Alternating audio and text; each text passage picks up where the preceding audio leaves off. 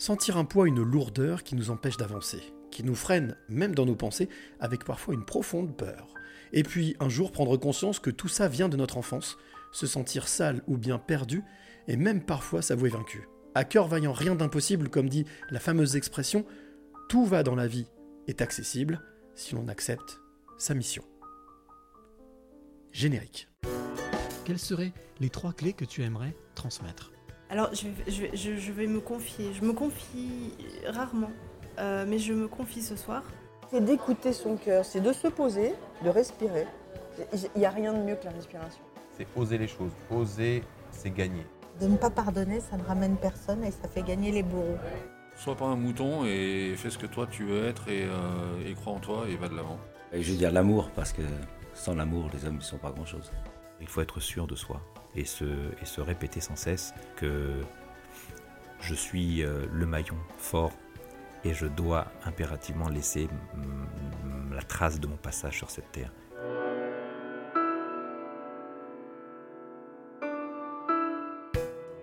102e épisode des Passeurs de Clés. Bonjour à toi qui écoute et qui est de l'autre côté. Alors tu connais la formule maintenant, puisque au bout du 102e quand même, ça devrait fonctionner. Je vais quand même te la rappeler. L'idée est simple. Les Passeurs de Clés, je vais à la rencontre d'une femme ou d'un homme qui accepte de partager son parcours de vie, mais surtout qui accepte aussi de te transmettre à la fin trois clés de vie. Et c'est ça qui est intéressant, c'est cette notion de partage, d'écoute mais aussi de partage. Alors aujourd'hui je suis encore à Lyon, voilà, je, découvre ma ville et je suis très heureux euh, d'aller à la rencontre pour ce 102e podcast euh, d'Aline Jacomet qui est juste en face de moi, qui sera donc notre invité, ton invité, pendant une heure, avec euh, encore un parcours de vie, bien entendu, unique, puisque nous sommes tous uniques, et avec surtout aussi, bien entendu, ces trois fameuses clés à la fin de l'entretien, de l'heure et quelques que nous allons passer ensemble en fonction de ce que Aline va avoir à te transmettre. Alors, euh, je le rappelle, si tu veux écouter ce podcast, eh bien, ça se passe toujours sur les plateformes Deezer, Spotify, iTunes, God Podcast, mais aussi sur SoundCloud. Et puis, bien entendu, n'hésite pas euh, à partager ce podcast si tu l'aimes à la fin, et bien entendu aussi d'en parler autour de toi. Alors, je le disais, 102e passeur de clés euh, à la rencontre d'Aline euh, Jacomet, qui est juste en face de moi. Alors, Aline, on s'est rencontrés il n'y a pas très longtemps pour un autre podcast que je produis, et je lui ai proposé de venir parler d'un sujet qui est l'estime de soi.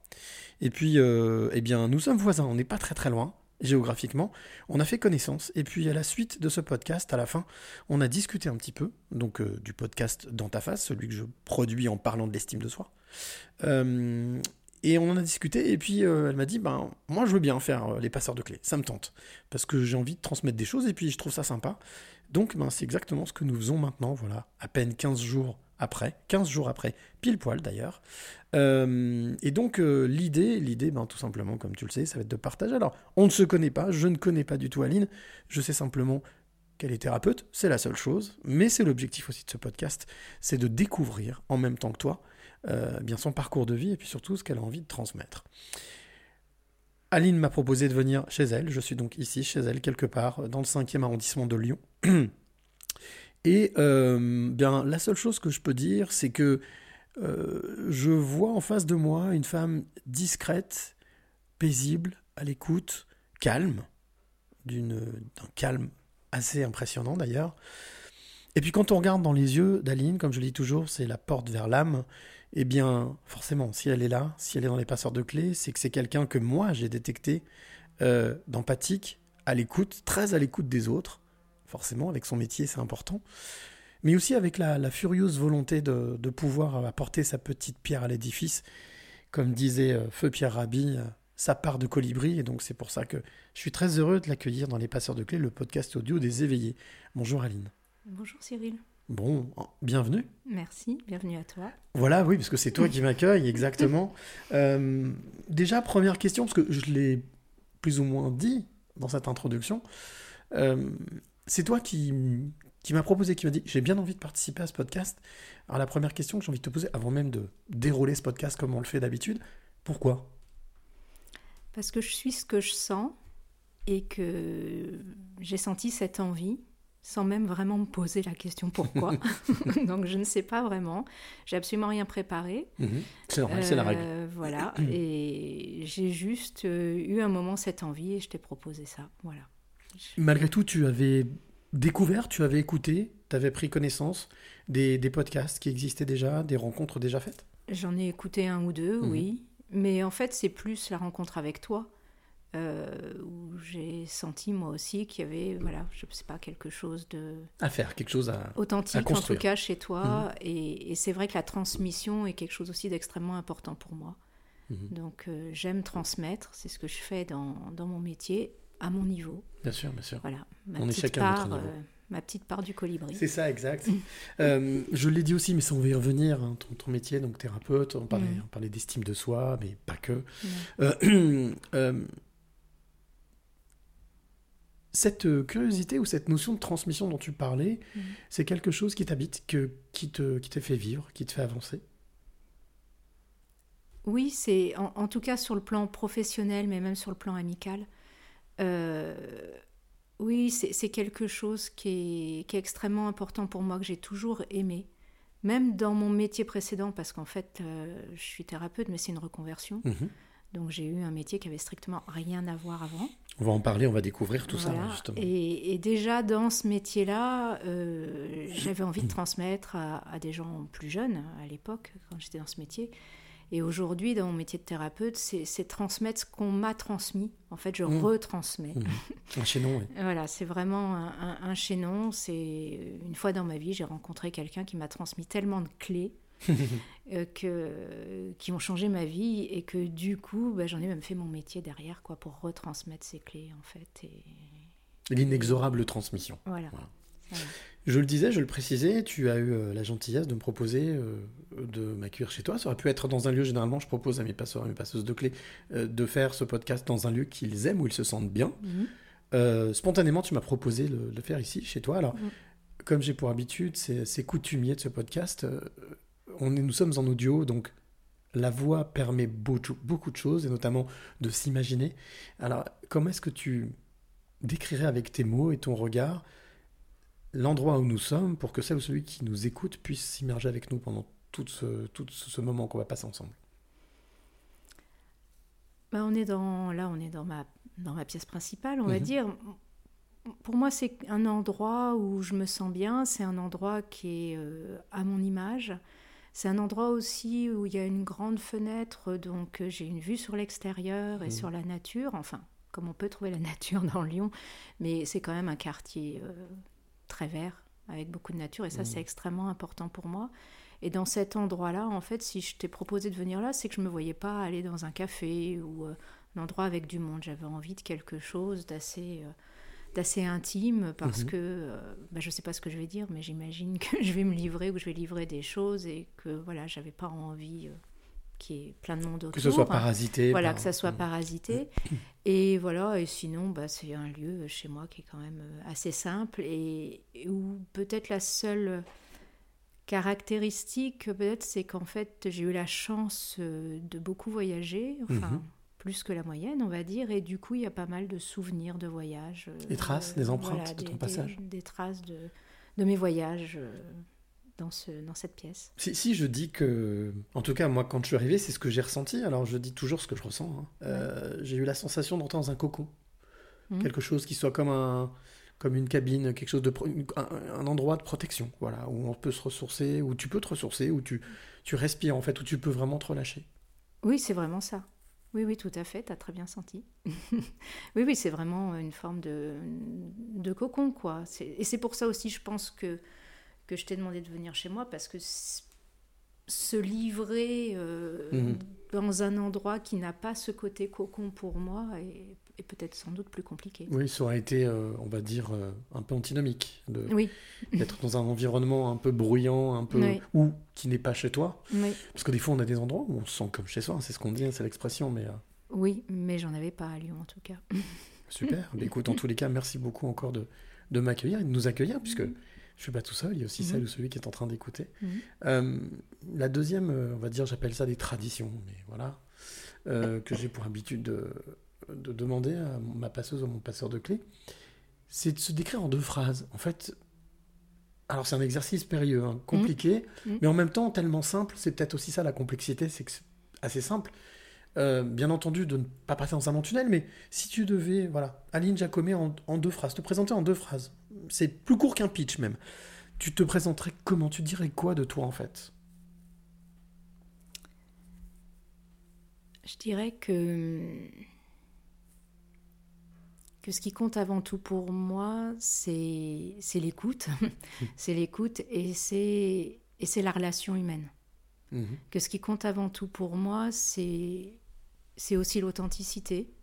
Alors voilà, je décris ce qui compte pour ce qui compte pour moi. Je sais pas si c'est euh, me décrire, mais euh, Bien sûr, c'est ça, oui. euh, L'exercice est là, c'est effectivement qu'on puisse en, en Mm. une ou deux phrases, avant Mm. même qu'on Mm. continue, et on va Mm. découvrir ton parcours, remonter, si tu es d'accord là. Mm. Chose que je précise aussi, dans ce podcast, il n'y a aucune obligation. hein. Mm. Voilà, donc euh, Mm. on a le droit de dire non, ça je veux pas. Voilà, tout simplement. pas de problème. Donc du coup, oui, donc c'est euh, l'écoute, le Mm. partage et Mm. l'authenticité. Oui, C'est ça qui, est, Oui. qui semble important pour toi. oui. Parce que c'est un garant de, de- de sérénité, selon toi? C'est quelque chose qui est apaisant? C'est quelque chose qui, qui, qui est rassurant Non, parce que l'authenticité, c'est pas forcément toujours rassurant, parce que ça peut être, être amené à dire des choses qui, justement, on ne sait pas comment elles vont être prises. euh, Enfin, ça Mhm. peut être un peu, un peu complexe, un peu apeurant. Euh, pour moi, c'est plutôt euh, un, un gage de profondeur. Ok, d'accord. C'est plutôt un gage de pouvoir créer des relations sur un qui sont restent pas dans la superficialité. J'ai jamais aimé la superficialité en fait, et ça même adolescente, je me rendais compte que la superficialité euh, m'ennuie profondément. Alors justement, comment, dans cette société dans laquelle on vit aujourd'hui, Mhm. qui est remplie de superficialité, Oui. euh, comment, comment est-ce qu'on le vit? Comment est-ce que tu le vis? Parce qu'au final, euh, est-ce que justement ce cocon l'explique. Euh, Comme une cage de Faraday, en fait, se tenir un petit peu à l'écart de tout ça? Euh, comment comment est-ce que comment est-ce qu'on le vit? Comment est-ce que tu vis cette, euh, cette abondance de superficialité? Ben, je pense que tu as tout compris, c'est que quelque part, je, je m'en tiens en partie à l'écart. Je vis Mhm. dans le monde, hein, bien sûr, Mhm. je travaille, enfin bon, Mmh. j'ai la vie de monsieur et madame tout le monde. Euh, je, je vis dans le monde, mais je suis entourée, mes proches sont comme moi. Et, euh, et on- des fois, j'ai un peu la sensation de vivre dans un monde parallèle, quelque part, par rapport à, à ce que je peux voir. Euh, voilà, donc euh, je, quelque part, je me suis créé mon propre monde euh, avec et Il y a, y a y a des passages, hein, bien sûr, avec le, le monde qui m'entoure. hein. Je suis pas dans, je suis pas au fin fond d'une grotte dans l'Himalaya. hein. Bien sûr. Mais, euh, mais oui, je me suis créé un mode de vie aussi. J'ai- fait une reconversion euh, où j'ai carrément complètement changé. J'ai quitté les multinationales pour devenir indépendante, pour devenir thérapeute. Bon, Il n'y a pas de secret. Euh, ouais. On, va, on c'est- va découvrir à ça. un moment, à un moment, Ouais. effectivement, euh, ce que je vivais en tout cas sur le plan professionnel me convenait plus du tout et, et j'ai fait un 180 degrés avec tout ce que ça implique. Mais je me suis créé quelque chose qui me convient euh, beaucoup mieux. Et je te remercie de dire 180 parce que souvent l'expression, les gens disent je fais un 360. Mais quand Oui, on fait un mais 360, on revient au point de On départ. revient au point euh, de voilà. départ, donc ça ne marche pas. Est-ce que le mot méfiance est quelque chose, est un mot justement qui fait aussi partie de ton vocabulaire, en tout cas de, de ta ligne de, de ta ligne de vie? C'est-à-dire que quand on se réfugie, c'est que bah, c'est qu'on fait attention, c'est qu'on est méfiant.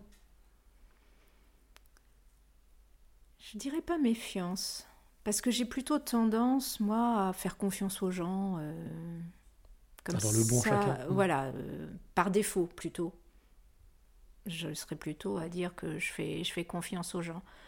Par, par défaut, c'est-à-dire euh, à prime abord ou Oui, de prime comme un défaut que tu as? Non, non, non, pas Non, du tout comme non, un défaut que j'ai. Non, non, je considère pas ça du tout comme un défaut.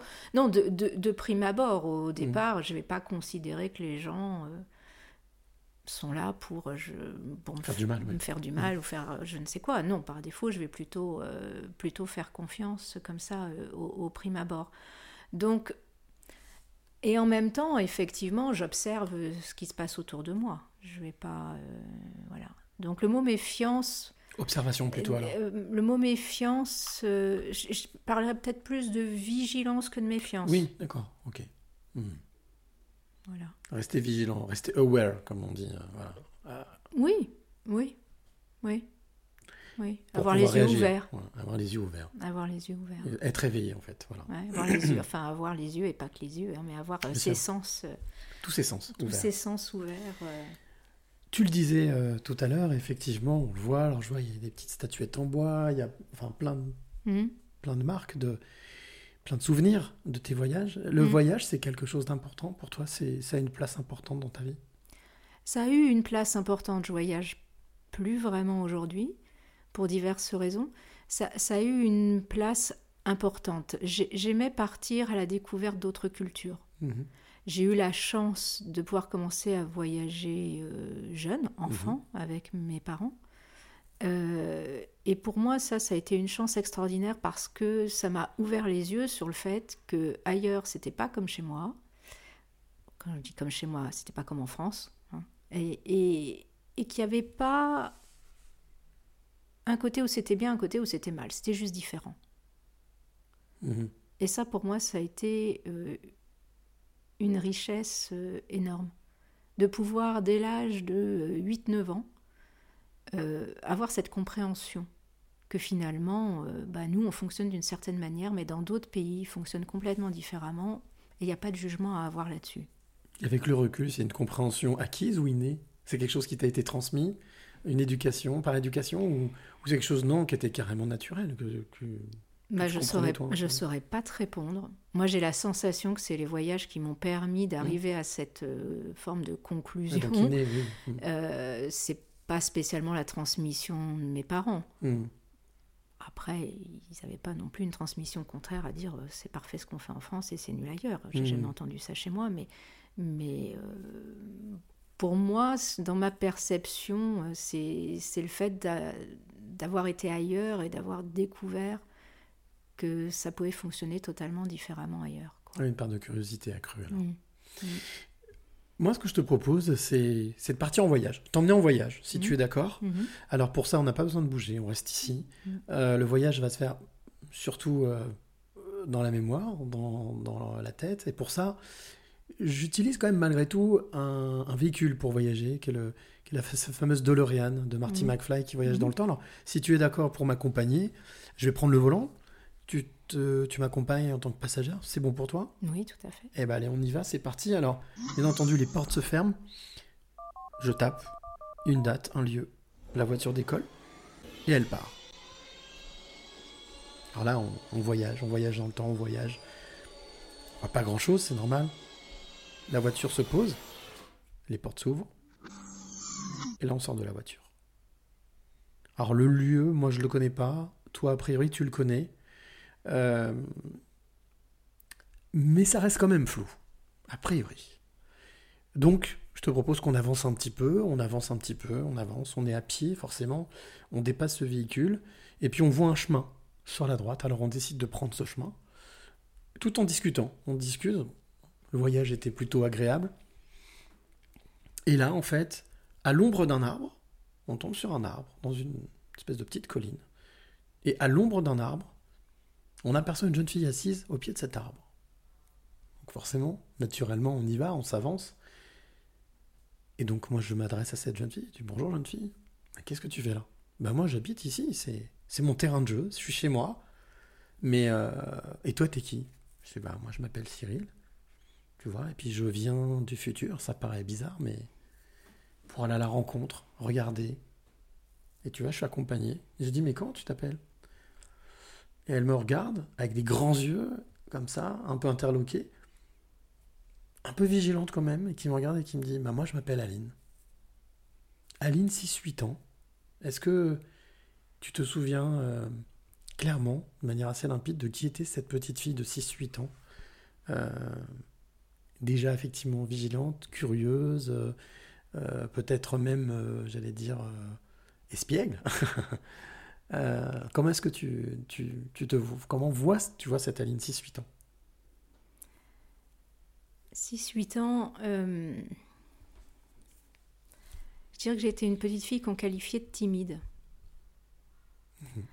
Euh, en réalité, avec le recul, je me faisais cette réflexion il n'y a pas si longtemps que ça. Qu'est-ce que la timidité en fait? On dit souvent, ah ben, il est timide, elle est timide, surtout pour les enfants généralement. On dit les renfermer aussi. Ouais. Et, en fait, euh, avec le recul, euh, si, je, me rends compte qu'en fait, j'avais peur. J'étais la plupart du temps, euh, enfin la plupart du temps, c'est pas 24 heures sur 24, mais il y avait une difficulté certaine à entrer en contact avec les autres. Ça me faisait peur. Que ce soit des enfants ou des adultes d'ailleurs. Donc voilà, donc j'étais une petite fille euh, qui, avait cette peur, qui avait cette difficulté et qui s'est réfugié dans la lecture mhm. et dans la danse. Donc l'art. Lecture et danse. Ouais, oui, effectivement. Mhm. voilà, la lecture, j'adorais lire. Euh, à partir du moment où j'ai su lire, mais j'ai appris très vite. Et, euh, Donc c'était un refuge déjà c'était Ah oui, c'était, clairement, c'était un, la, la, lecture était clairement un refuge. Alors j'en ai pas conscience à l'époque, bien sûr, mais aujourd'hui je le sais.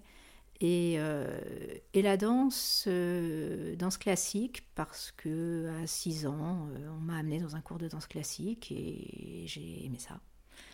Et, la danse classique, là, par contre, c'était un espace, un espace de liberté, mhm. j'ai envie de dire. Même si c'est hyper codifié et qu'on ne fait pas ce qu'on veut, mais pour moi, c'était un espace de liberté. D'expression, la possibilité de, se défouler, d'exprimer des choses, de justement peut-être de, dépenser de l'énergie, une énergie qui était un peu stockée, quoi, au final. Oui, certainement, certainement. La, possibilité de ouais d'avoir un espace où je pouvais bouger, oui. Hmm. Ouais. Donc cette sensation d'être un petit peu étriqué d'être dans un espace, euh, de ne pas avoir suffisamment d'espace. En tout cas, d'être dans un espace où je pouvais peut-être pas euh, hmm. suffisamment suffisamment laisser aller euh, l'énergie qu'un enfant de cet âge-là a, quoi. Alors, tu disais qu'il y a quelques, il y a très peu de temps, tu pensais à ça. Et est-ce qu'avec le recul, au final, ça n'a pas été la lecture et, la danse n'ont pas été des palliatifs, des, j'allais dire quelque chose comme une espèce de canne qu'on prend ou quelque chose, un dérivatif, voilà, plutôt. Oui, oui, on peut, on, peut voir ça comme ça. C'était des refuges, donc mm. c'était euh, c'était des, des, moments dans ma vie où là, je, je me sentais bien. Et est-ce que, en te, en te, replongeant justement avec cette petite fille de 6-8 ans, est-ce que tu te souviens de la principale émotion qui te traversait quand tu lisais ou quand tu dansais? Euh, quand je dansais, euh, c'était la joie. Mhm. C'était. Je me revois, euh, je dansais toute seule dans ma chambre. c'était oui, c'était un moment de oui de, de, de joie, de, de, bonheur, de, liberté, de plaisir. Mhm. oui, oui, oui. Et la lecture, c'était plus l'évasion. Mhm. c'est le mot qui me venait. Voilà, c'était de pouvoir m'évader je, je, plongeais dans l'histoire. Un voyage, c'était un voyage. Oui, bah, c'était un voyage, c'était une forme de voyage, bien sûr. bien sûr. Et justement, tu parlais tout à l'heure de, de, cette timidité, enfin, qualifiée comme une mm. timidité. Mm. À l'école, collège, enfin, mm. école primaire d'abord, collège, lycée, l'école était aussi un refuge ou c'était quelque chose qui était pénible ou qui était peut-être une obligation? Non, c'était pas pénible pour moi. Euh, c'était aussi une forme de, de refuge. Alors, moi aussi, c'était une forme de refuge. J'allais dire peut-être pas euh, tous les ans, mais si, si, quand même, c'était une forme de refuge. J'étais plutôt bonne élève, euh, mmh. sage, enfin bon, tout bien quoi. J'ai assez vite compris que c'était bien que je sois bonne élève et sage. Donc euh, voilà, je me suis pliée à ça. J'en ai pas de regrets particuliers, hein, bien mmh. sûr. C'est voilà. Donc non, moi l'école n'était pas quelque chose. J'ai J'ai pas mal de gens qui, des fois, passent dans mon cabinet et qui ont été traumatisés par l'école. C'est pas mon cas. Parce qu'ils y ont vécu des choses traumatisantes, peut-être Oui, parce qu'ils y ont vécu, effectivement, des choses, des choses traumatisantes, parce que bah parce que c'est pas toujours euh, simple, loin de là. Est-ce que tu as le souvenir Moi, j'ai tout de suite un souvenir qui m'est venu quand j'étais au collège. Parler de, de transmission, on parlait de, de moments pénibles ou de moments euh, joyeux. Est-ce que tu as le souvenir, comme ça, peut-être euh, d'un instituteur ou d'une institutrice ou d'un professeur ou d'une professeure qui, qui vraiment reste, euh, reste gravé, qui reste dans ta mémoire et où effectivement il y a eu, il y a eu quelque chose, il y a eu un- pas un déclic, mais une transmission. Pas vraiment, non. Oui. Pas vraiment. J'ai le souvenir d'une institutrice, mais euh, c'était pas forcément positif. Elle était très très dure. Alors moi j'étais sa chouchou, ça allait à peu près, mais ça créait des problèmes euh, ailleurs. Elle était très très très dure. Euh, donc c'est pas très positif. Et, et après, non, je peux pas dire. C'est vrai que des fois on entend des gens qui disent oh là là, mais je dois tellement à monsieur ou ça, madame, machin, professeur de. euh. Non, je peux pas. Je peux pas dire ça. J'ai pas de souvenir marquant euh, d'un professeur euh, ou d'une institutrice en particulier. Donc tu le disais toi-même, élève modèle, collège, Mhm. lycée, Mhm. bac, études supérieures. Oui. Est-ce qu'à ce moment-là, euh, tu savais exactement ce que tu voulais faire ou tu as choisi quelque chose par dépit ou parce qu'il fallait choisir quelque chose et, euh, oh, eh bien, il a fallu choisir un métier, donc c'est ça le truc. Eh oui, et oui. Oh non, j'étais en terminale, j'avais aucune idée de ce que je voulais faire. C'était. euh, Ouais, je savais pas. Je savais pas du tout. Euh, C'était assez compliqué pour moi. Alors bon, j'avais des bons résultats, j'étais en capacité de faire des études supérieures, mais quoi faire? Et en fait, euh, quand j'y repense, euh, ça a été, j'ai envie de dire, une succession de, pas de hasard, parce que je crois pas au hasard, mais, mais de, de petites choses. euh, Synchronicité. Ouais, enfin c'est juste pour dire en quelques mots, mais voilà, euh, moi je suis de la génération où les ordinateurs ont commencé à Mhm. rentrer dans les lycées. MO7, Enfin, je vais être en, TO5, ouais. en- en terminale, quoi, en gros. Et, euh, et je me souviens d'être qu'un un cours d'anglais, on a été sur les ordinateurs. C'est la première fois de ma vie que je voyais un ordinateur. Et j'avais euh, bien aimé ça. Et derrière, bah, je suis devenue informaticienne. Mais Ah ça n'avait ouais. rien à voir. En fait, c'est pas parce que euh, on utilise un logiciel sur un ordinateur en terminale pour faire de l'anglais qu'on comprend ce que c'est que de devenir informaticienne. Mais, Mhm. mais alors c'est pas à ce moment-là que j'ai pris la décision, mais euh, ça a joué quoi. Ça a joué. Et du coup, c'était quoi le déclic? Qu'est-ce qui a été le déclic? Une rencontre? Euh, Alors le, déclic, événement je, je, suis- j'ai- je suis partie faire des études à l'université pour suivre euh, mes copains. D'accord. Voilà, c'était vraiment ça, histoire de rester avec mes copains. Euh, mais pour dire, c'est- pour moi, ri- rien n'est du hasard, mais c'est juste des petites choses. Après, je me suis retrouvée en, en DUG, donc euh, DUG de sciences euh, à Paris, puisque je, je vivais en région parisienne. Et, et là, j'ai eu un super prof euh, d'électronique. Hmm. Et donc, j'ai fait des études électroniques. Mais il faut rien me demander en électronique, hein, surtout aujourd'hui, surtout pas. Et, et en fait, euh, voilà, alors que j'avais aussi des cours d'informatique, mais comme la prof était moins bien, bah, j'ai fait des études électroniques. Puis je suis arrivée euh, à ma cinquième année d'études supérieures, en DESS, à l'époque, ça s'appelait comme ça. Et là, euh, je voyais bien que les débouchés, c'était surtout dans l'informatique à l'époque, et Mhm. donc euh, j'ai bifurqué sur l'informatique, comme ça. Voilà. Ok.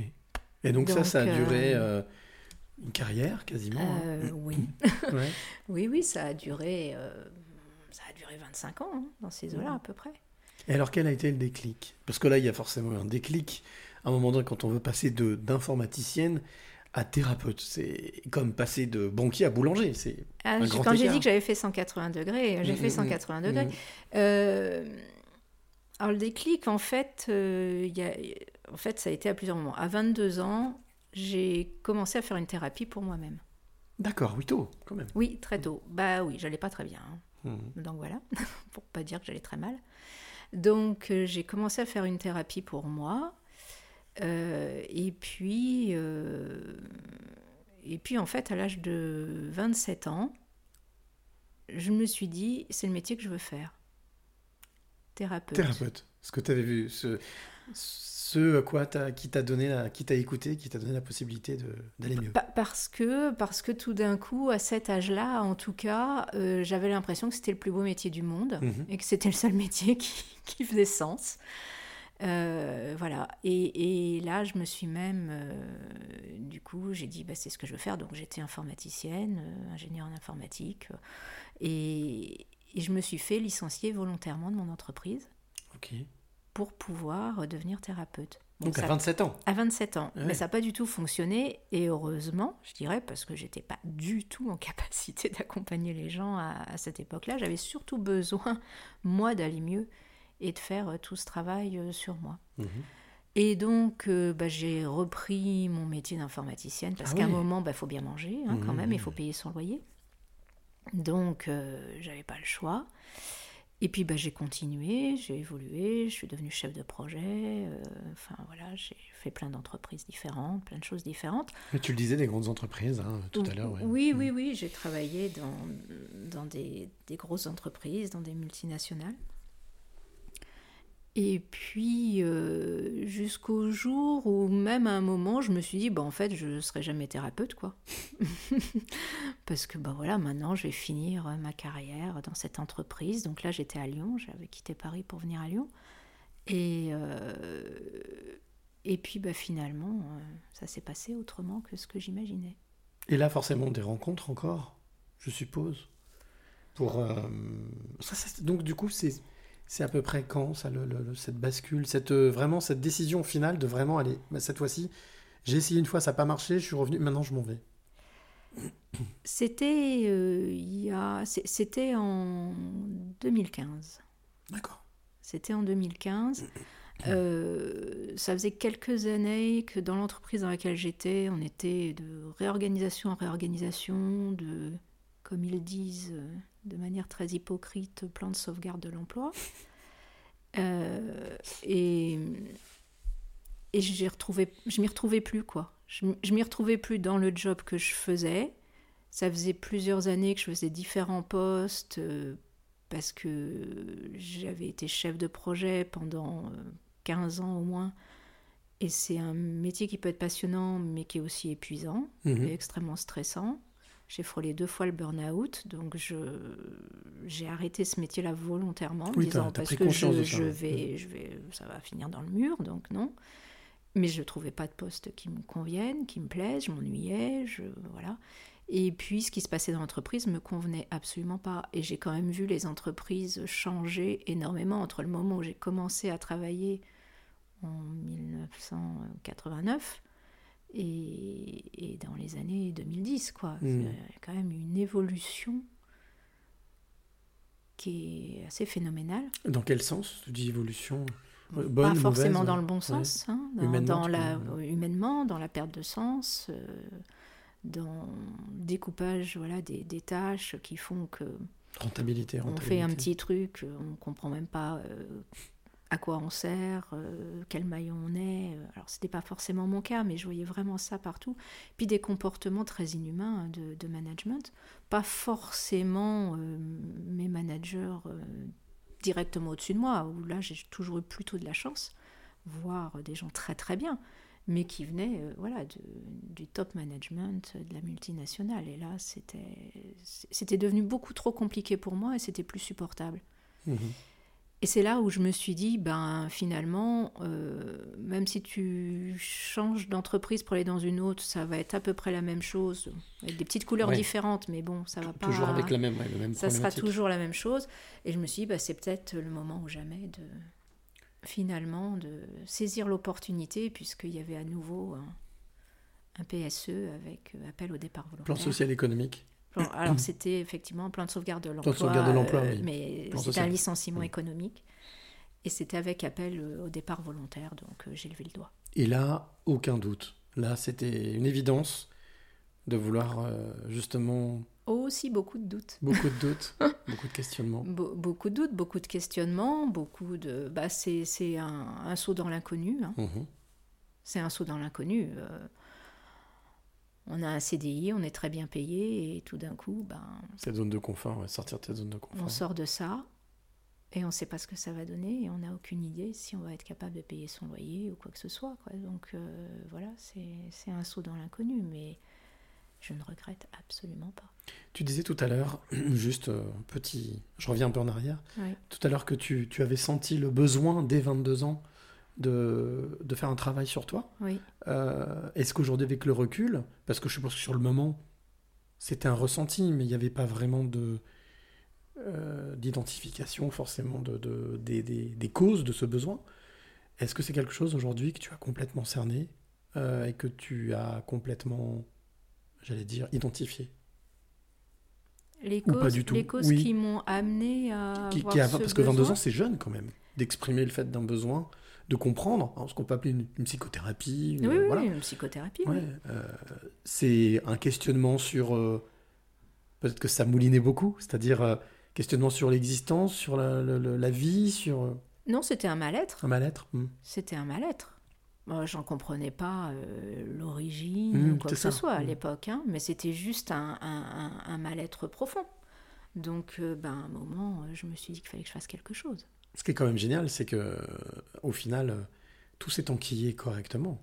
Ah oui, Euh, complètement. Parce que c'est vrai qu'il y a beaucoup de personnes qui, qui mettent la charrue avant les bœufs des fois. Donc euh, souvent, euh, d'avoir une telle prise de conscience aussi jeune, pour ensuite pouvoir être prête euh, pour faire le métier que tu fais aujourd'hui. Complètement. Moi, je sais parfaitement que ce qui me permet de faire le métier que je fais aujourd'hui, c'est ma propre expérience Mm. de la thérapie. C'est pas les formations que j'ai faites, bien sûr que je me suis formée, Euh, mais c'est pas ça qui me qui me permet d'accompagner des gens aujourd'hui. C'est parce que je suis moi-même passée par là et que je connais tous les mécanismes. Mm. Pardon L'apprentissage de l'amour de soi. L'amour de soi. Oui, c'est une clé. Oui. C'est- ça, ça, c'est ça, c'est sûr, l'amour de soi, c'est une clé, mais alors, euh, c'est plus facile à dire qu'à faire. hein. enfin, ça dépend d'où on part, C'est évidemment. sûr, c'est sûr. Mais euh, pour moi, c'était plus facile à dire qu'à faire. Mais euh, oui, bien sûr, fina- finalement, pour moi, la thérapie, c'est... Alors, les gens, ils viennent, il y a... on peut venir pour tellement de raisons différentes. Mhm. Un mal-être en tous les cas. Moi, c'était un mal-être, oui. Déphasage. Un déphasage par rapport à quelque chose Ben, qui se trompe. Voilà, ce, ce- mal-être que, que j'avais depuis, depuis très longtemps, en fait. hein. J'ai j'ai attendu 22 ans, je dirais, pour commencer, parce qu'à 22 ans, j'ai eu cette liberté de pouvoir le faire, Et une fois de plus, c'est une chance. bien sûr. Une chance. Bien sûr. Je te propose, ça fait déjà un petit peu plus d'une demi-heure qu'on partage ensemble, qu'on discute. Je te propose de faire une petite pause que j'appelle la parenthèse musicale. Alors, Mhm. la parenthèse musicale, quelle, quelle que c'est ben, C'est l'occasion de te faire découvrir, mais aussi de faire découvrir à celle ou celui qui écoute maintenant, un artiste. Alors, aujourd'hui, j'ai choisi de te faire découvrir un artiste qui, que moi j'aime particulièrement, qui est ultra talentueux parce que ce qu'il fait, c'est vraiment sur le fil du rasoir. Il marche constamment comme un funambule sur son art. Il fait ce qu'on appelle des mash-ups, c'est-à-dire qu'il prend deux morceaux, il les mélange, et ça donne un titre magique. Euh, il s'appelle Mighty Mike, et le titre que je te propose d'écouter s'appelle The Scientists Love You, ce qui pas incompatible. Donc là, c'est le mélange de deux titres. Mhm. Je le dirai après à la fin. Quels sont les deux titres qui ont été mélangés? Je te laisse deviner. On écoute cette euh, parenthèse musicale. On se retrouve juste après pour parler de ce que tu fais aujourd'hui, de, de ton métier de thérapeute et de tout ce qui se passe aujourd'hui dans ta vie. C'est bon? Tout à fait. Allez, on y va. On écoute donc Mighty Mike, mashup de The Scientists Love You.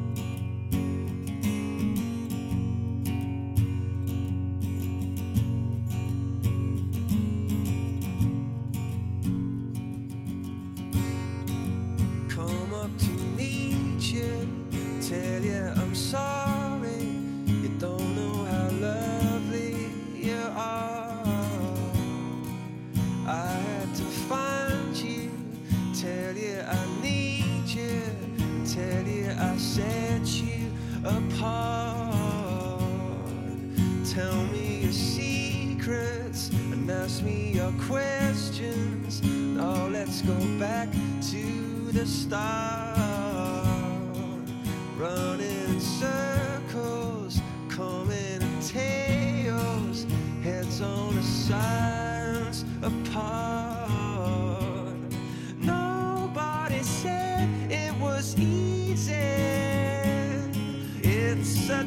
shame for us to part.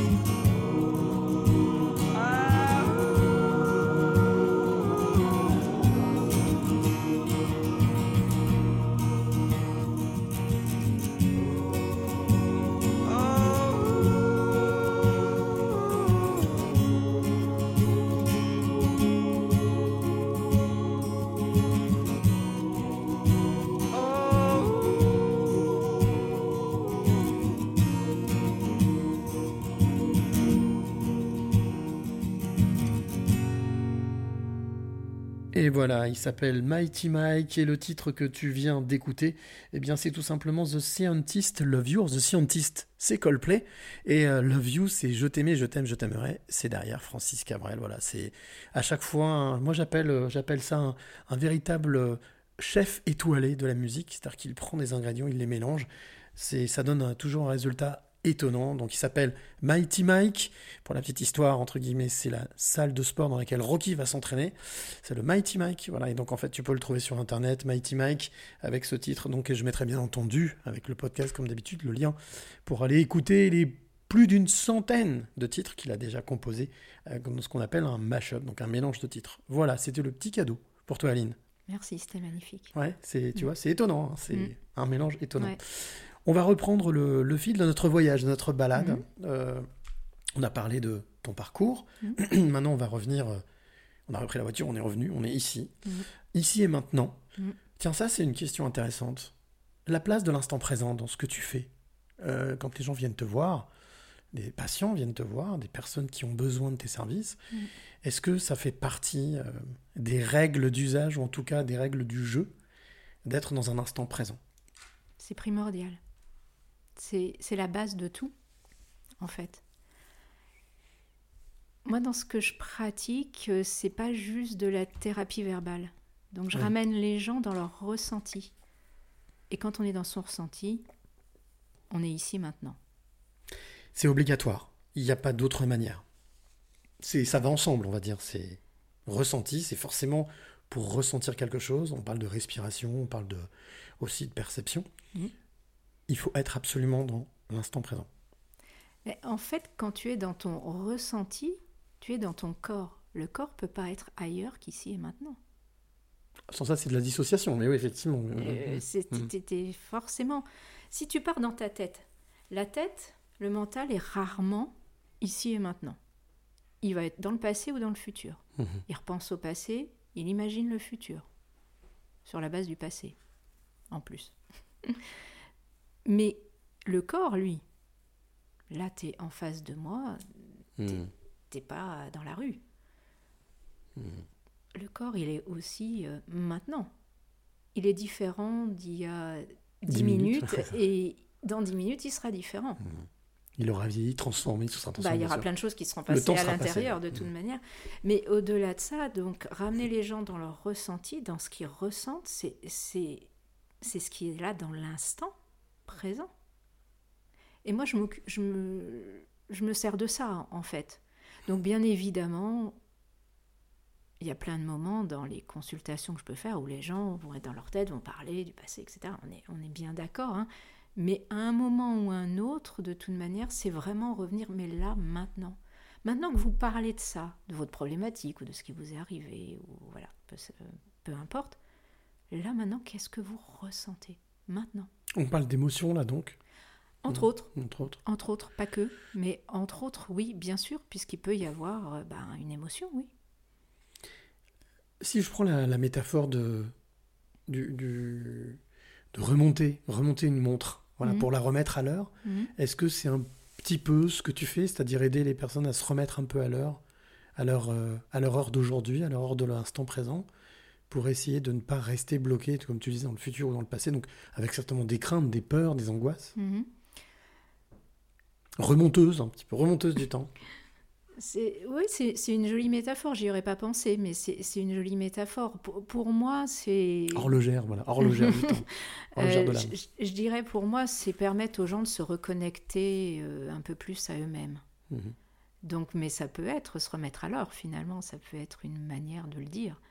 Mais euh, c'est. Oui, c'est, Tu parlais d'amour de soi tout à l'heure. Mm, estime, ouais, euh, estime. voilà, c'est, c'est permettre aux gens euh, de peut-être de s'aimer un peu plus, en tout cas d'être plus en paix avec eux-mêmes. Voilà. C'est quelque chose qui, est- qui me parle, moi, en tout cas, cette notion de paix, d'être en paix avec soi-même. Est-ce que il y a une forme d'inégalité par rapport à ça? On a liberté, égalité, fraternité, mais est-ce que face à ça, on est un peu tous un peu inégaux? Est-ce qu'il y a des personnes qui se remettent beaucoup plus rapidement, des personnes qui se remettent à l'heure beaucoup plus rapidement, des personnes qui ont besoin de beaucoup plus de temps? Est-ce que euh, au final, euh, il n'y a pas une question d'âme aussi là-dedans? De singularité d'âme? On est tous uniques, Mhm. tous différents. Donc effectivement, il n'y a pas deux parcours identiques. Il y a des gens, oui, qui vont peut-être se remettre, oui, plus rapidement, d'autres pour qui il faut beaucoup plus de temps, mais ça dépend aussi du bagage qu'ils ont en fait. hein. On a tous des casseroles aux pieds, mais il y en a qui sont plus remplis que d'autres en fait. hein. Mhm. Donc euh, voilà, il y a- il y, a certaines personnes, bah, au vu de, de ce qu'elles ont vécu, euh, bah, c'est plus lourd et ça peut nécessiter plus de temps, mais ça dépend aussi où les gens veulent aller. Moi, je vais jamais. euh, D'abord, c'est pas moi qui les mène quelque part. Moi, je suis une accompagnatrice. Je préfère le mot accompagnatrice, accompagnante que Mhm. thérapeute, sauf que si je dis ça, personne ne comprend ce que je fais, donc euh, euh, je peux pas vraiment l'employer. Mais je veux dire, c'est pas moi qui les qui les soigne. C'est ça, c'est que c'est toi tu les accompagnes, tu les écoutes, mais c'est le pas- c'est lui, c'est la personne, c'est la personne qui fait tout le travail. C'est la personne qui fait tout le travail, Mhm. ça c'est certain. J'ai pas de baguette magique, j'ai pas de super pouvoir, je peux pas faire le travail à leur place. Par contre, je peux leur offrir un espace, un espace sécurisant, un espace de- dans lequel ils peuvent venir dire des choses qu'ils n'ont peut-être jamais osé dire à quiconque euh, avant. Euh, un espace où ils peuvent venir se rencontrer, en fait. Mhm. Ils vont à la rencontre d'eux-mêmes. Moi, je les accompagne là-dedans, je les, je, les, je les aide, je peux les guider.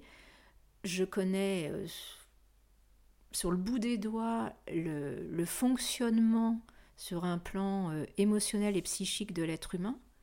Parce que je l'ai. Par habitude, Par, par, euh, par- par expérience. Par expérience, Mhm. voilà. Mhm. Par expérience sur moi. euh, les gens qui m'entourent, les gens que j'accompagne. Donc, euh, je, je- donc je peux leur expliquer, je peux leur transmettre beaucoup de, de clés, de compréhension. Mais à un moment, s'ils s'arrêtent à la compréhension uniquement intellectuelle, bah ça sert à rien. Donc ça veut dire que ton métier, euh, c'est quand la personne arrive, on pose son cerveau et on est En partie, oui. voilà en partie. Et en tout coup, il y a aussi cette notion, cette notion de confiance aussi qui est importante. Bien sûr, Mm. bien sûr. La confiance, elle peut s'instaurer. Alors après, ça dépend des gens. hein. Il y a des gens, euh, dès la première séance, ils sont en confiance, et d'autres personnes, il leur faut un peu plus de temps. Mais la confiance, elle est euh, indispensable. Et là, toi, ton, ton outil, c'est l'écoute pour la mettre en confiance, c'est lui montrer qu'elle peut, qu'il n'y aura pas de trahison, il y aura pas de. Tu parlais de vigilance tout à l'heure. A- Baisser un peu la vigilance, Qu'il n'y a pas de jugement. pas de jugement. Qu'il n'y a pas de jugement. Que ça, c'est extrêmement important. On peut me dire, euh, on peut me dire tout, je ne vais pas juger la personne. Je ne vais pas avoir ce type de pensée sur la personne. Euh, après, je ne sais pas comment je les mets en confiance parce que je me dis pas, oh, pour mettre en confiance quelqu'un, il Oui. faut que je fasse ceci, cela. Tu mentalises pas les je, choses. Je, Mm. je, je suis, j'ai envie de dire, ben voilà, je, je suis là, je pleinement disponible pour la personne, à l'écoute, sans la juger. Tu, tu l'atteins avec le cœur, en fait. Il y a, il y a quelque chose qui passe d'âme à âme, de cœur à cœur. Il y a, il y a- il y a quelque chose qui passe dans le non-dit, ça c'est sûr. Mhm. C'est certain, c'est pas juste ce qui est dit. C'est, c'est, ouais, c'est, c'est cette. Je pense aussi qu'il y a une chose qui est extrêmement importante, et ça, je l'ai, je l'ai vécu euh, en étant de l'autre côté, je dirais. Euh, c'est d'être en capacité d'accueillir ce que les gens disent ou vivent. Je te donne juste un exemple Mhm. euh, très simple. Si, euh, si t'es pas à l'aise, toi par exemple, avec la colère, et que tu es en face de toi, et que tu es thérapeute, hein, et que tu as en face de toi quelqu'un qui tout d'un coup se met en colère, Mm. ça va pas être possible en fait. Parce que toi, t'es pas à l'aise avec cette émotion. Et l'autre d'ailleurs ne pourra pas se mettre en colère. Parce que intuitivement, même Il si c'est absolument pas conscientisé, hein, il le sent.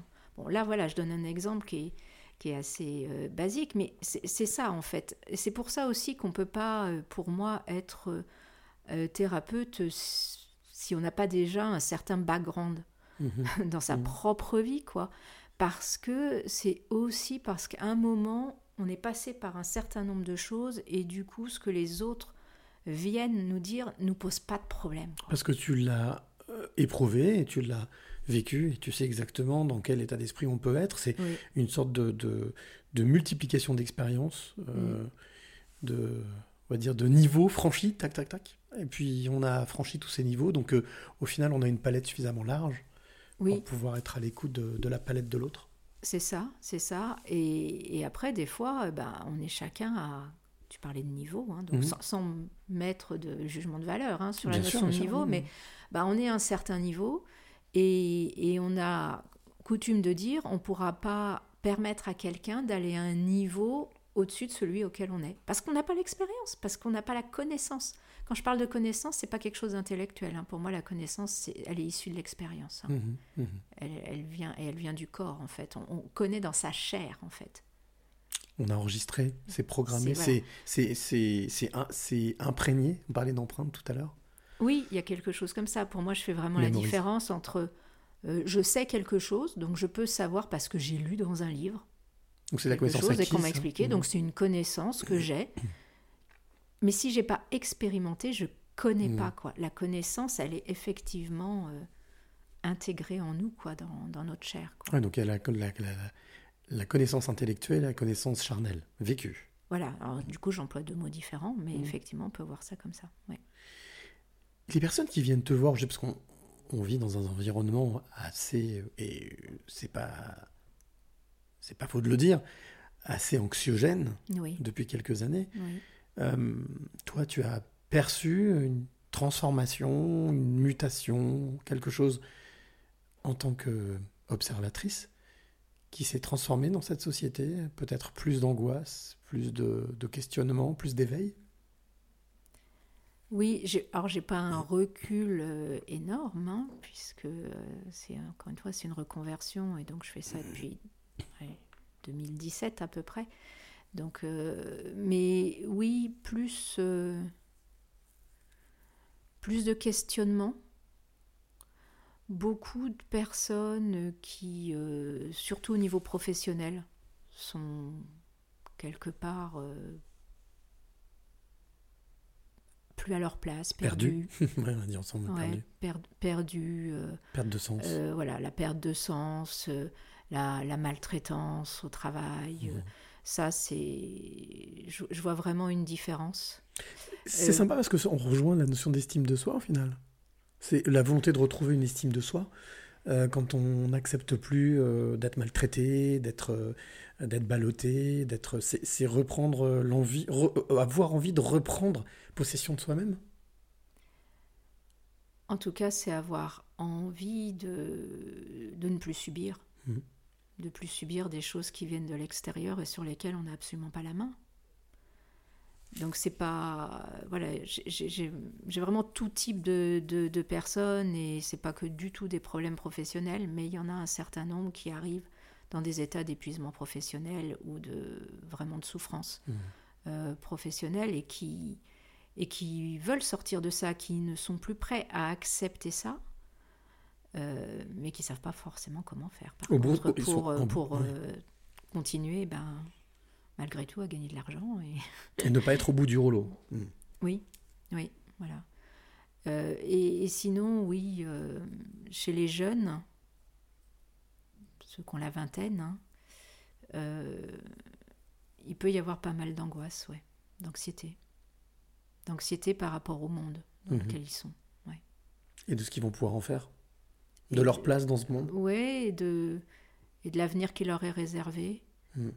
On parle d'éco-anxiété euh, aujourd'hui, mais effectivement, alors c'est pas tous, hein, vraiment, heureusement. Mais ouais, il y en a un certain nombre qui viennent et qui me parlent de ça, oui. Est-ce que tu décèles chez eux une forme d'éveil, c'est-à-dire une forme de, maturité et de se dire justement, euh, ben, tous ceux qui étaient avant nous, ce qu'ils ont fait au final, euh, ça marche pas, donc on va peut-être faire autrement, mais comment je dois m'y prendre? Oui, en tout cas, euh, beaucoup de questionnements et, une et, et là encore, ils sont perdus. En même temps, s'ils n'étaient pas perdus, ils ne viendraient pas forcément chez moi. Donc, on ne peut pas considérer que les gens que je vois euh, représentent euh, le, le monde dans lequel on est, parce que c'est voilà, des gens qui, qui se posent des questions ou qui ont une difficulté euh, quelconque et qui donc viennent me voir pour ça. Euh, mais oui, ils sont souvent, en tout cas, en recherche de sens et, et, et souvent, ils savent pas comment faire. En tout cas, ils sont dans une volonté d'essayer de comprendre Oui. et de sortir, de s'extirper de la situation dans laquelle ils sont. Oui, On parlait fait. de questionnement là. Oui. Euh, alors ça tombe bien, puisque moi j'ai pour habitude, quand je vais à la rencontre de mes passeuses, des passeurs de clés, de... je viens pas les mains vides. C'est normal, Mhm. on m'invite, donc je ramène des cadeaux, des petits cadeaux que Mhm. j'appelle la question de l'invité surprise. Alors, le principe est assez simple. Euh, je... Des personnes, des femmes, des hommes que tu connais ou pas, Mhm. Euh, que j'ai sollicité, leur demander s'ils avaient envie de te poser une question. Alors, je suis venu avec, pour toi, deux questions de l'invité surprise. Mhm. La première question, c'est est-ce que tu es d'accord pour les écouter? C'est normal. Je t'impose pas quelque chose. Et deuxièmement, si tu es d'accord pour répondre, si tu le peux, évidemment. Oui, bien Aucune sûr. obligation. Bien sûr. Eh ben, on commence avec la première question. Oui. On y va. Et tu essaieras de reconnaître la personne qui te pose cette question. J'aimerais demander à Aline, en fait, euh, quel a été son cheminement? Je sais que c'est un cheminement global, un personnel, professionnel. Quel a été son cheminement pendant cette année, je pense, 2018, si je me trompe pas, où elle venait de me dire, alors qu'on commençait avec d'autres personnes euh, à créer un peu autour de notre projet sur le, les accompagnements différents pour chacune, les unes les autres. Un jour, elle nous a dit, c'est pas fait pour moi, j'arrête tout. Et je l'ai retrouvée un an plus tard, très active dans les réseaux sociaux et autres, euh, avec sa bouille aussi, des photos euh, pleines de vie, pleines de joie, très épanouie. Alors j'ai envie de savoir quel a été ce cheminement dans cette année 2018, si je me trompe pas, qui a fait que, voilà, après avoir eu des doutes, tu es revenu euh, avec force euh, dans l'accompagnement que tu offres encore aujourd'hui. Merci. Alors, une personne a priori qui te connaît. Ah bah oui. Que moi, là, je ne connais pas. Je suis extrêmement surprise. Elle s'appelle Anne-Claire.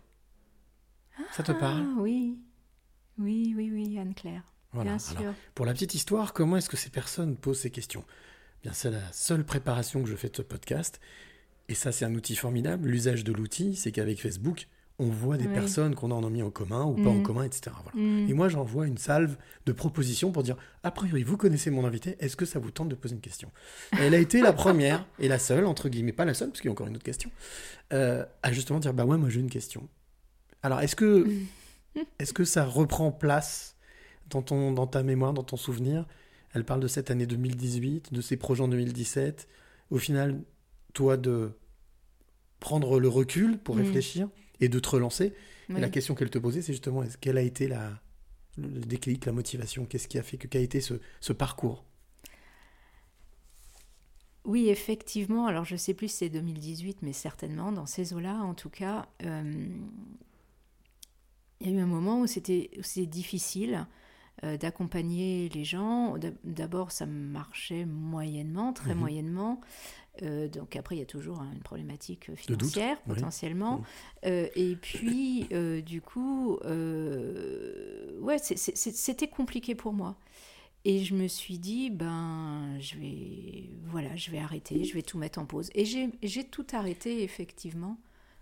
Quand tu dis tout arrêter, c'est-à-dire que tu étais revenu quasiment comme euh, à tes 27 ans, où tu as essayé et tu as dit non, stop, je vais reprendre autre chose? Alors, j'étais pas dans je vais reprendre autre chose. Enfin, je n'y voyais pas clair du tout.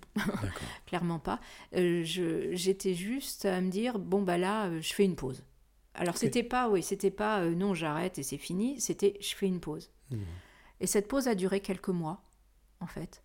Et puis les gens ont recommencé à, à appeler. Et j'ai senti de répondre oui à nouveau euh, pour donner des rendez-vous, quoi, en fait. Mais oui, mon, mon parcours a été, euh, a été semé d'embûches dans cette reconversion. Et ce que j'ai envie de dire peut-être à des gens qui envisagent de faire ce, Mhm. ce genre de choses, ou, ou- une reconversion quelle qu'elle soit, en fait, hein, peu importe le, le métier, c'est quels sont les freins à l'intérieur de vous? Quels sont les obstacles, mais à l'intérieur? C'est une histoire entre vous et vous.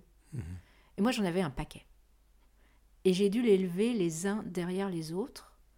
Et je dis pas que c'est fini, mais j'ai dû les lever les uns derrière les autres pour pouvoir arriver à un moment à, à me sentir euh, euh, bien dans ce que je fais. Et, et- et ça se sent direct, hein, en fait. C'est Mhm. très simple. hein. En fait, les choses passent dans l'invisible.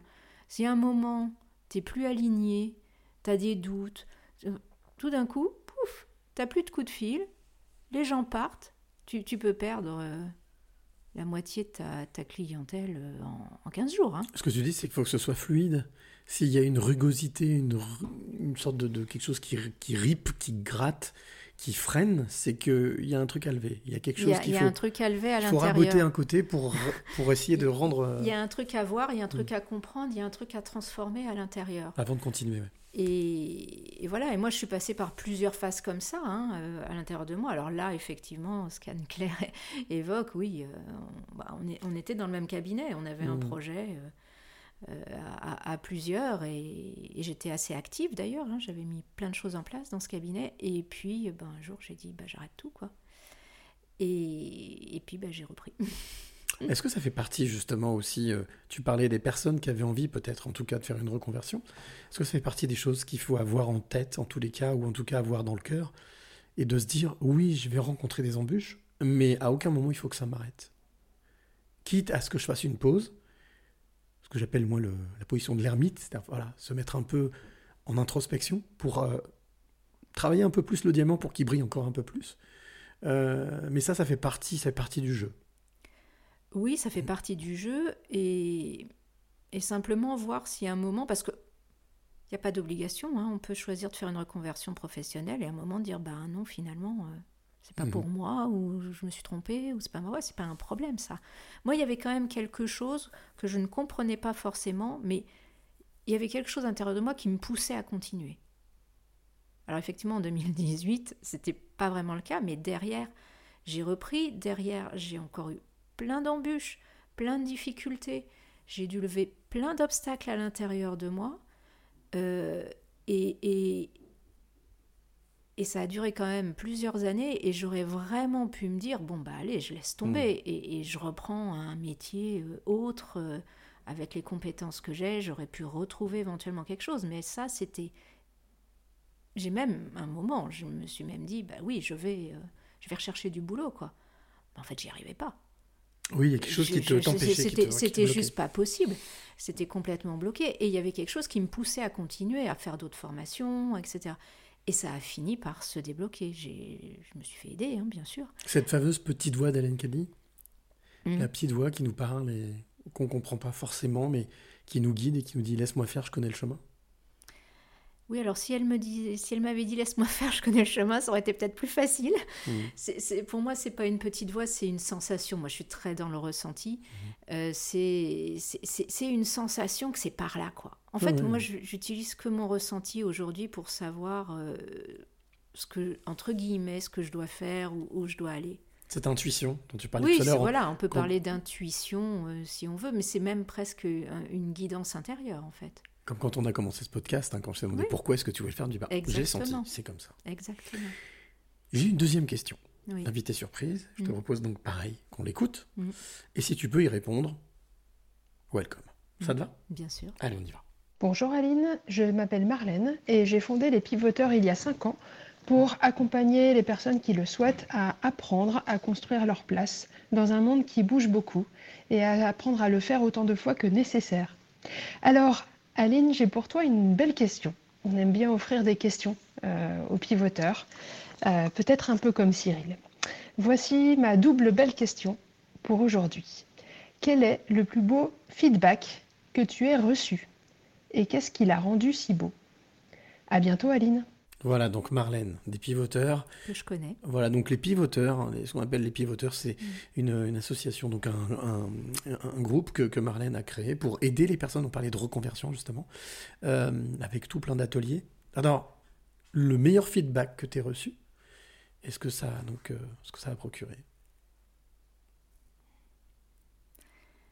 Le, le meilleur feedback que, que j'ai reçu, même si je ne l'ai pas pris totalement pour moi, enfin dans le sens où, euh, comme on disait tout à l'heure, c'est pas moi qui vais Mhm. euh, guérir les gens ou transformer les gens, Mais c'est eux qui le même, font, oui. j'accompagne. C'est d'une personne, voilà, je dis ce qui vient, c'est une personne qui, qui m'a dit, mais tu m'as sauvé la vie. C'est c'est quelqu'un qui allait euh, et qui en avait conscience, qui était déjà montrait déjà qu'il y avait une conscience plus élevé, je dirais, que souvent, elle allait droit au burn-out, vraiment, mais profondément. euh, Se mettant en danger. Vraiment, Mm. se mettait vraiment en danger, elle en avait conscience. Prise dans, voilà, je ne donnerai pas de détails parce que Bien la sûr. confidentialité sûr. extrême est prise entre eux, bah, une vie de famille, euh, un travail, enfin voilà, comme euh, beaucoup de, de personnes, des enfants, voilà. Et elle trouvait pas, euh, elle n'arrivait pas à trouver d'équilibre au milieu de ça, beaucoup de culpabilité évidemment. Quand elle était au travail, elle se disait qu'elle n'était pas, passait pas suffisamment de temps avec ses enfants. Quand elle était avec ses enfants, elle disait qu'elle délaissait son travail. Enfin bon, c'est- juste euh, Un dilemme un- intenable, un conflit permanent à l'intérieur. Et, et elle, elle- elle avait la conscience que là, elle allait vraiment droit à la catastrophe, quoi, et que sa vie était en jeu. Voilà, donc euh, je, moi je ne considère pas que je lui ai sauvé la vie, elle s'est sauver la vie. C'est ce qu'elle t'a exprimé en tous les cas. Mais c'est comme ça qu'elle me l'a exprimé plusieurs fois et c'est vrai que bah, ça touche quand même. hein, je veux dire, je me dis bah voilà, c'est, je fais ce métier pour ça, pour euh, juste pour voir que les gens vont mieux, peu importe ce qu'ils viennent chercher, parce que c'est pas c'est pas à moi de décider ce que les gens doivent devenir, ce qu'ils doivent découvrir ou ce qu'ils doivent faire de leur vie. C'est, hein, j'ai vraiment pas mon mot à dire là-dessus. J'écoute leurs demandes. Par rapport à ça, justement, parce que aujourd'hui, euh, c'est. Et c'est long d'être contradictoire. Plus on est dans une société euh, anxiogène, est dans une société où les gens cherchent du sens et un sens, on a vu une explosion en développement des coachs, des développements Mhm. personnels. de- Ouais. Quel, quel regard tu portes, toi, là-dessus, en tant que professionnel, puis aussi en tant que personne, euh, sur cette espèce de mécanique, en fait, euh, de.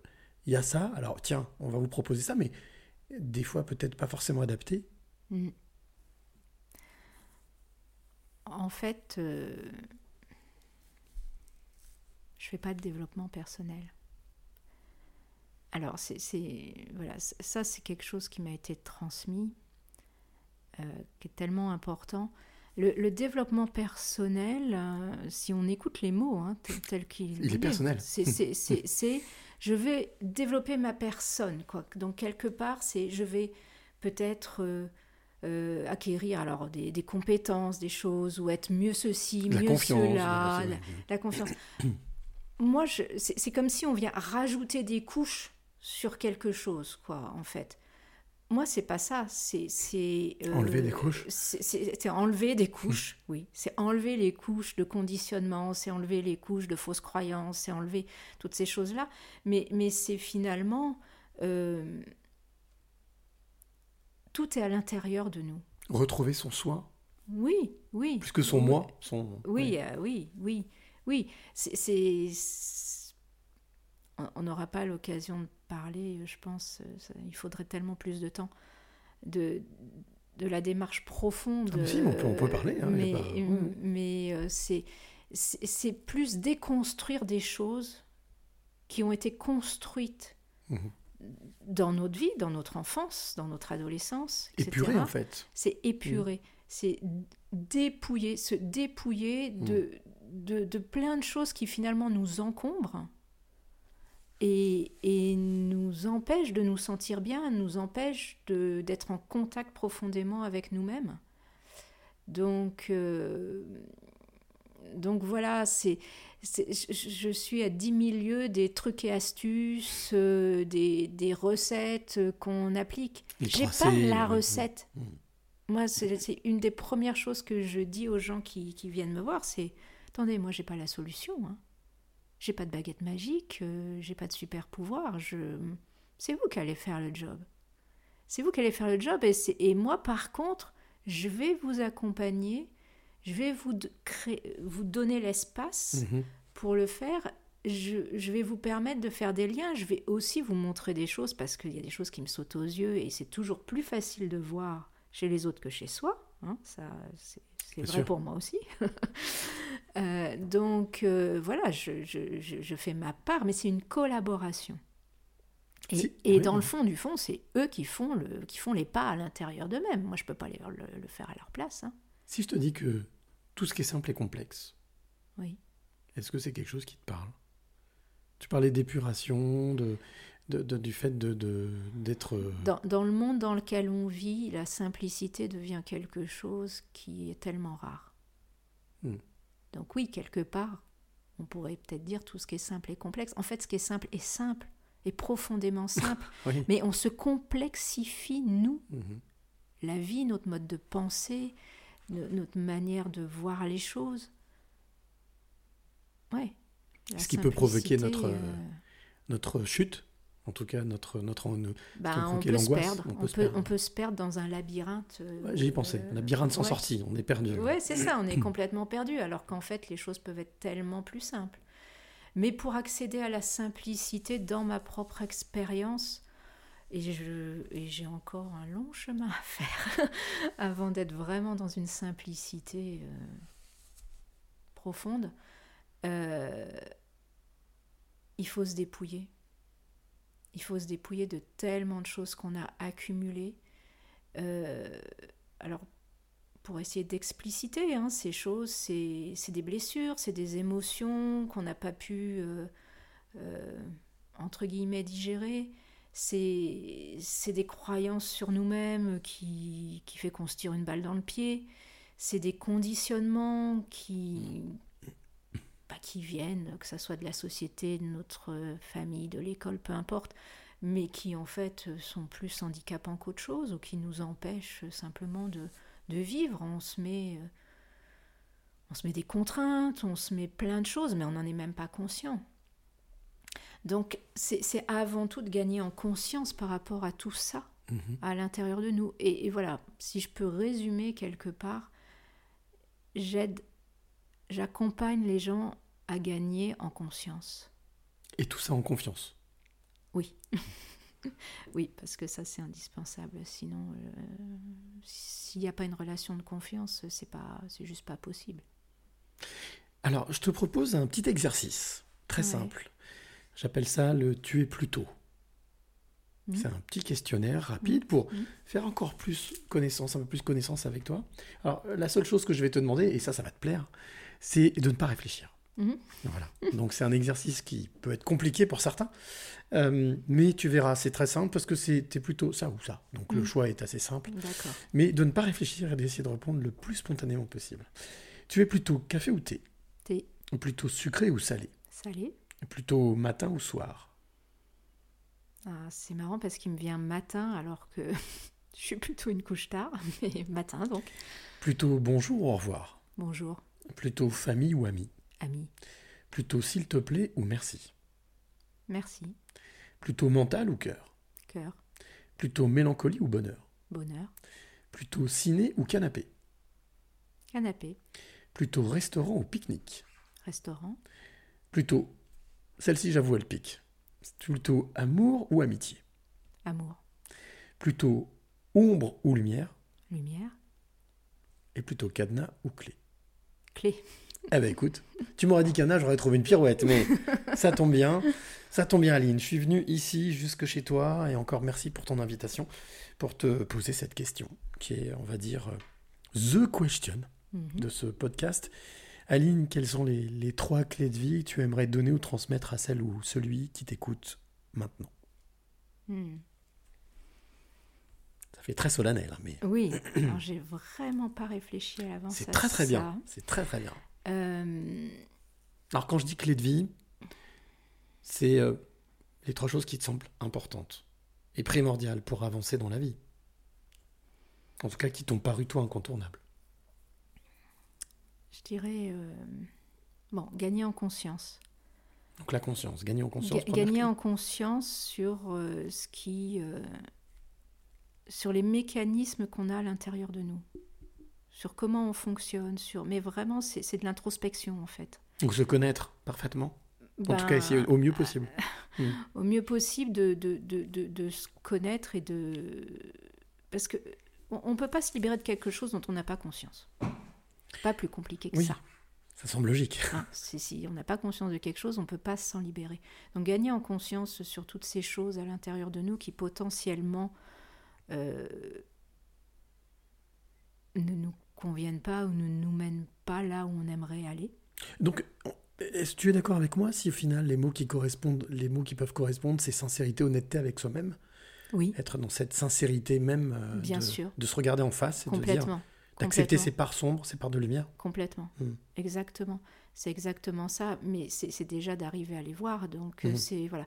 Euh, et c'était peut-être la deuxième clé que j'allais donner. C'était le côté, euh, oui, honnêteté. Mhm. Honnêteté, au- authenticité entre soi et soi déjà. Mhm. Après, avec les autres, si on en a envie, euh, en tout cas avec ses proches, moi je le conseille, mais euh, pas forcément avec tout le monde, hein, mais avec soi déjà. Et Donc gagner en conscience, Oui. l'honnêteté, L'honnêteté. être honnête avec soi-même. Être honnête avec soi-même autant que, autant que possible. On a Mhm. tous nos parts de malhonnêteté, moi y Mhm. compris, Pardon, sûr. bien sûr. Mais euh, voilà, regarder les, les choses. En avoir conscience, en tous les cas. Essayer d'en Mhm. avoir conscience. Et la troisième clé, La troisième clé, euh, je sais, il y en a tellement, mais bon. bah, le mot qui me vient, c'est amour. Oui. Et en fait, tout ça, tout, tout est lié, bien sûr. Tout est lié parce que quand on gagne en conscience et que euh, du coup on peut se libérer d'un certain nombre de choses, l'amour grandit en nous. C'est mon expérience, c'est l'expérience des gens autour de moi, des gens que j'accompagne. C'est ça aussi, c'est vrai qu'on n'en a pas parlé jusque-là, mais pourquoi, pourquoi moi je fais tout ça? Pour moi et dans mon métier, euh,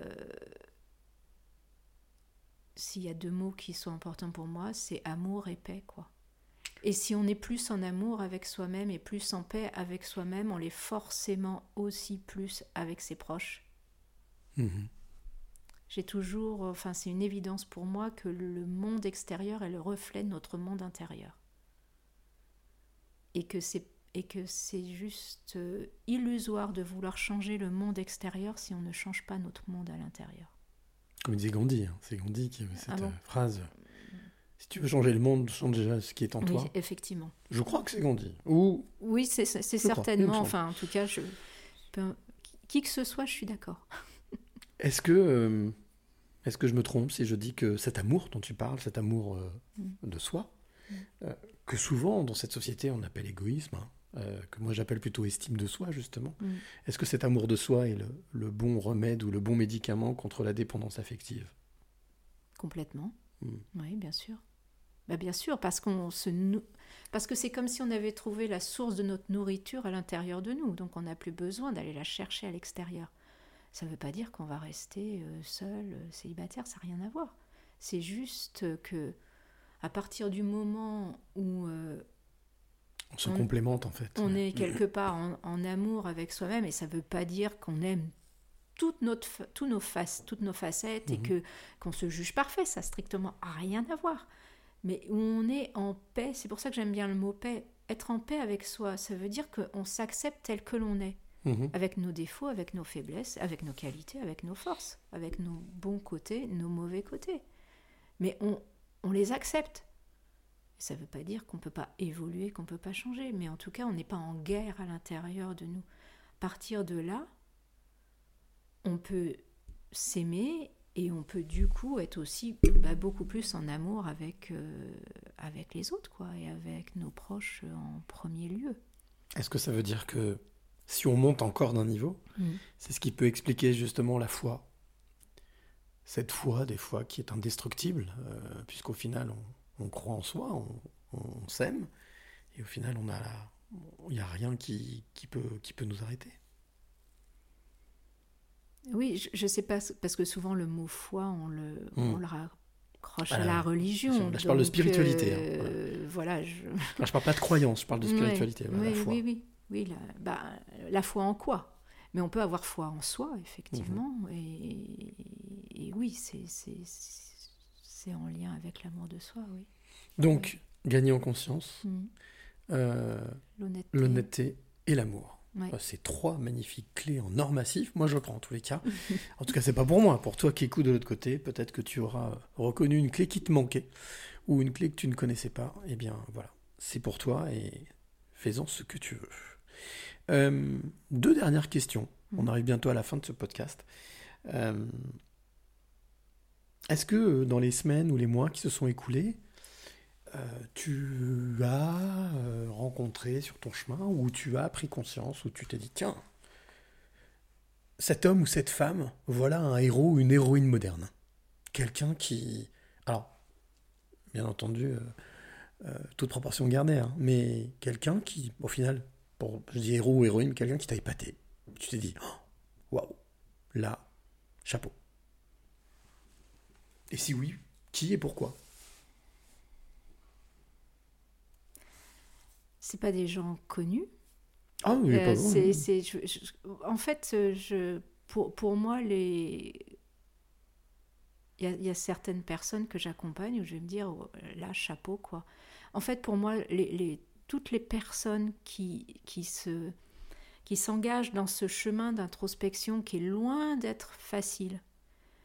euh, C'est un sacré sont- pari. Sont des héroïnes et, des, et des héros quelque part. C'est parce que euh, tout d'un coup, ben, ils sortent de ce qu'on nous vend en permanence, qui, qui, qui nous attire tout, tout le temps à l'extérieur de nous-mêmes. Le divertissement, enfin, tout dans cette société est fait pour nous attirer à l'extérieur de nous-mêmes, et eux, à un moment, ils font le choix d'aller voir à l'intérieur Mm. Mm. D'aller voir à l'intérieur et de regarder en face ce qui est là. Et c'est quelque chose qui est, qui est euh, parfois difficile à faire, mais tellement précieux. Et, et pour moi, bah, c'est ces gens-là qui sont les, les héros de notre temps. C'est tous ces Kenny Reeves en puissance qui sortent de la matrice, qui osent Mm. Sortir de la matrice pour rentrer dans la leur et puis Mm, euh, mm. de se regarder en face. Mm. Bah, merci beaucoup, mais écoute, bien entendu, voilà, c'est une réponse tout à fait valable. Dernière question. Oui. Tout à l'heure, on a fait un petit voyage dans le temps, dans l'espace. Euh, on est allé à la rencontre de cette petite Aline, 6-8 Mm. ans. Alors, il y a une porte juste en face de moi. Ça tape. La porte s'ouvre. Il y a cette petite Aline qui vient s'asseoir avec nous ici à table. Qu'est-ce que tu as envie de lui dire si tu l'avais en face de toi? Si cette confrontation était possible Ce qui est possible puisque c'est ce qu'on appelle l'enfant intérieur, d'être avec soi-même, mais au final, quel message tu auras envie de t'envoyer? Mais notamment à cette petite fille de 6-8 ans. Qu'il faut pas qu'elle désespère, qu'elle va, qu'elle va trouver les clés et, et le bon chemin.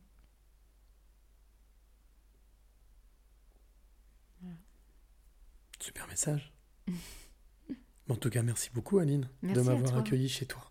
Merci pour avoir passé cette oh, presque une heure et demie ensemble. Mm. hein. Quand on dit toujours le temps, le temps est un ami.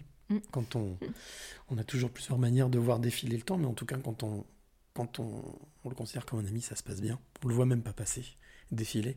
Merci encore de ton accueil ici chez toi pour euh, ce 102e épisode des passeurs de clés. Alors toi qui es de l'autre côté, j'espère que tu as passé un moment au moins autant passionnant que moi. Euh, je te rappelle que ce podcast, donc tu peux l'écouter euh, pour le partager, bien entendu. Euh, liker, c'est bien, commenter, c'est pas mal, mais partager, c'est la base même de tous les amis. Alors, n'hésitez pas, n'hésite pas, toi qui es de l'autre côté, à partager ce podcast. Tu peux le retrouver sur SoundCloud, mais aussi sur Deezer, Spotify, iTunes et Google Podcast.